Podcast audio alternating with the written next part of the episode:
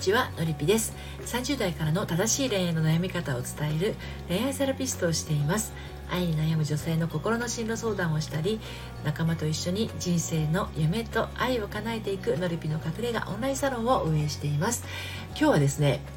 あの再婚を考えている方へのメッセージになります。えー、再婚は失敗ビビってるとマジで失敗するよということについてお話をしていきたいと思います。まあ、これはですね、再婚に限らずなんですが、失敗しないようにしなくちゃという思いはですね失敗を呼び覚ます言葉なんですよね。うん、あのどうなりたいかはどうなりたくないかとは違うんですよ。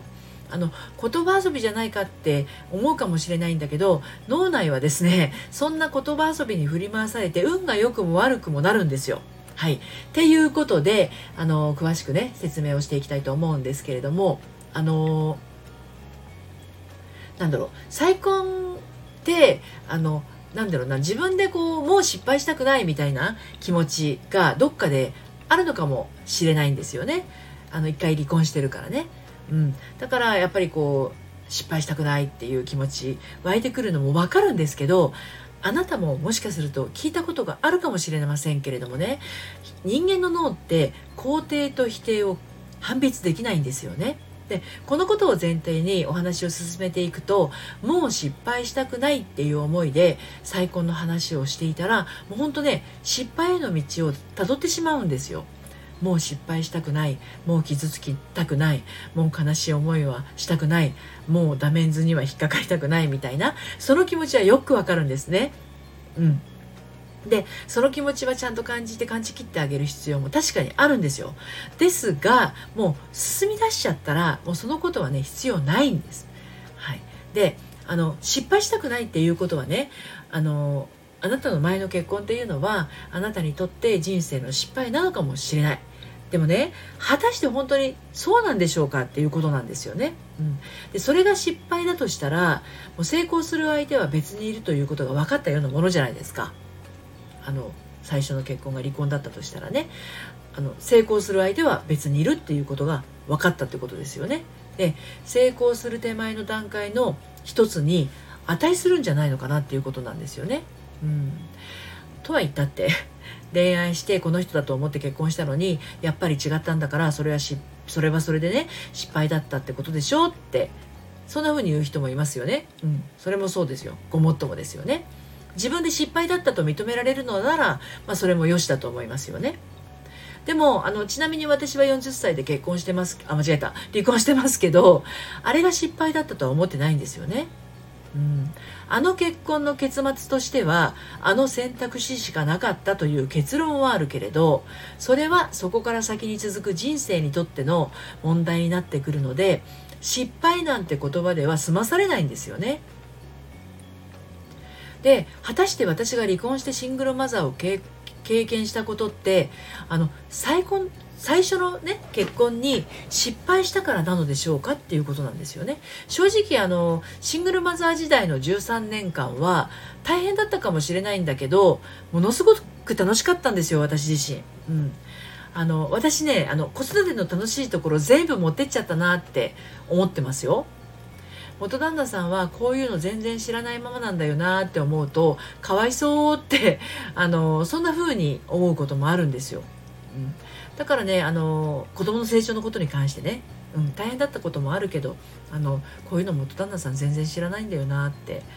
思うとねなんか私って得してるなって思います。はいだからあの当然離婚したことを失敗なんて思ってもないしシングルマザーになったことも失敗とも思ってないですね。でまああいうあの結婚じゃなくて間違えたあの離婚がなかったら今の旦那さんと再婚することもなかったし多分こうやって恋愛セラピストとして活動していることもなかったはずなんですよね。であの離婚をあの失敗と捉えてそこから先も失敗しないように失敗しないようにとあの念仏のように唱えながら暮らしていたらこういう未来ってねやってこなかったんじゃないかと思うんですよね。あの今の喜び今の楽しさ今私にできることの3本立てで人生を過ごしてきたからこそそのままの今がやってきてるんだろうなって私は思うんですよね。うん。で今あなたはねもしかするとビクビクしてるかもしれない。あの結婚の時のように前の結婚ですね。また傷ついたらどうしよう。ねそんな風に思っちゃう気持ちもわからなくはないですね、うん、でもあの時と同じ人と結婚するのならまだしも大抵は全然別の人と結婚するわけじゃないですか再婚って。でそうなったら前の結婚なんてサンプルにすらならないんですよ。私も実際再婚してみて最初の結婚と今の結婚で全然違うんですよね。あの言っちゃうとねむしろあの喧嘩は今の方が多いんですよ、それでも今の年齢だからこそ感じられる喜びや楽しさあと暮らしの充実感っていうのは計り知れないんですよね前の結婚ではなかったものやあのなかったことがたくさんありすぎてもはやもう前の結婚がどんな暮らしをしていたかすら思い出せないくらいなんですよね。でこうやって人の記憶って上書きされていくからあえて失敗したと思っていることにとどまっているのってあんまり意味がないんじゃないかなって思ったりしますね。うん。でもあのやっぱり離婚したことはあなたの生きてきた上で外せない経験の一つだから、まあ、その教訓はあのほっといたってこれからの人生に生かされていきますから勝手に生かされていきますから。でだからもう自分から失敗だなんて思わなくていいですよ。経験したぐらいで十分なんですね。はい、でこのねやっぱりの失敗しないようにしようとすると失敗っていうキーワードから抜け出せなくなっちゃうんですね。でそうなるとちょっとした出来事ですら失敗？これ失敗っていうふうに結びつけて考えちゃうんですよね。ちょっとしたいさかいが起きたりとか意見の食い違いがあっただけでまたダメかもとかまたうまくいかないかもとかまた私のこと分かってくれない人かもとか悪い方へ悪い方へと心が揺れてってその通りの結果になっちゃうんですよ。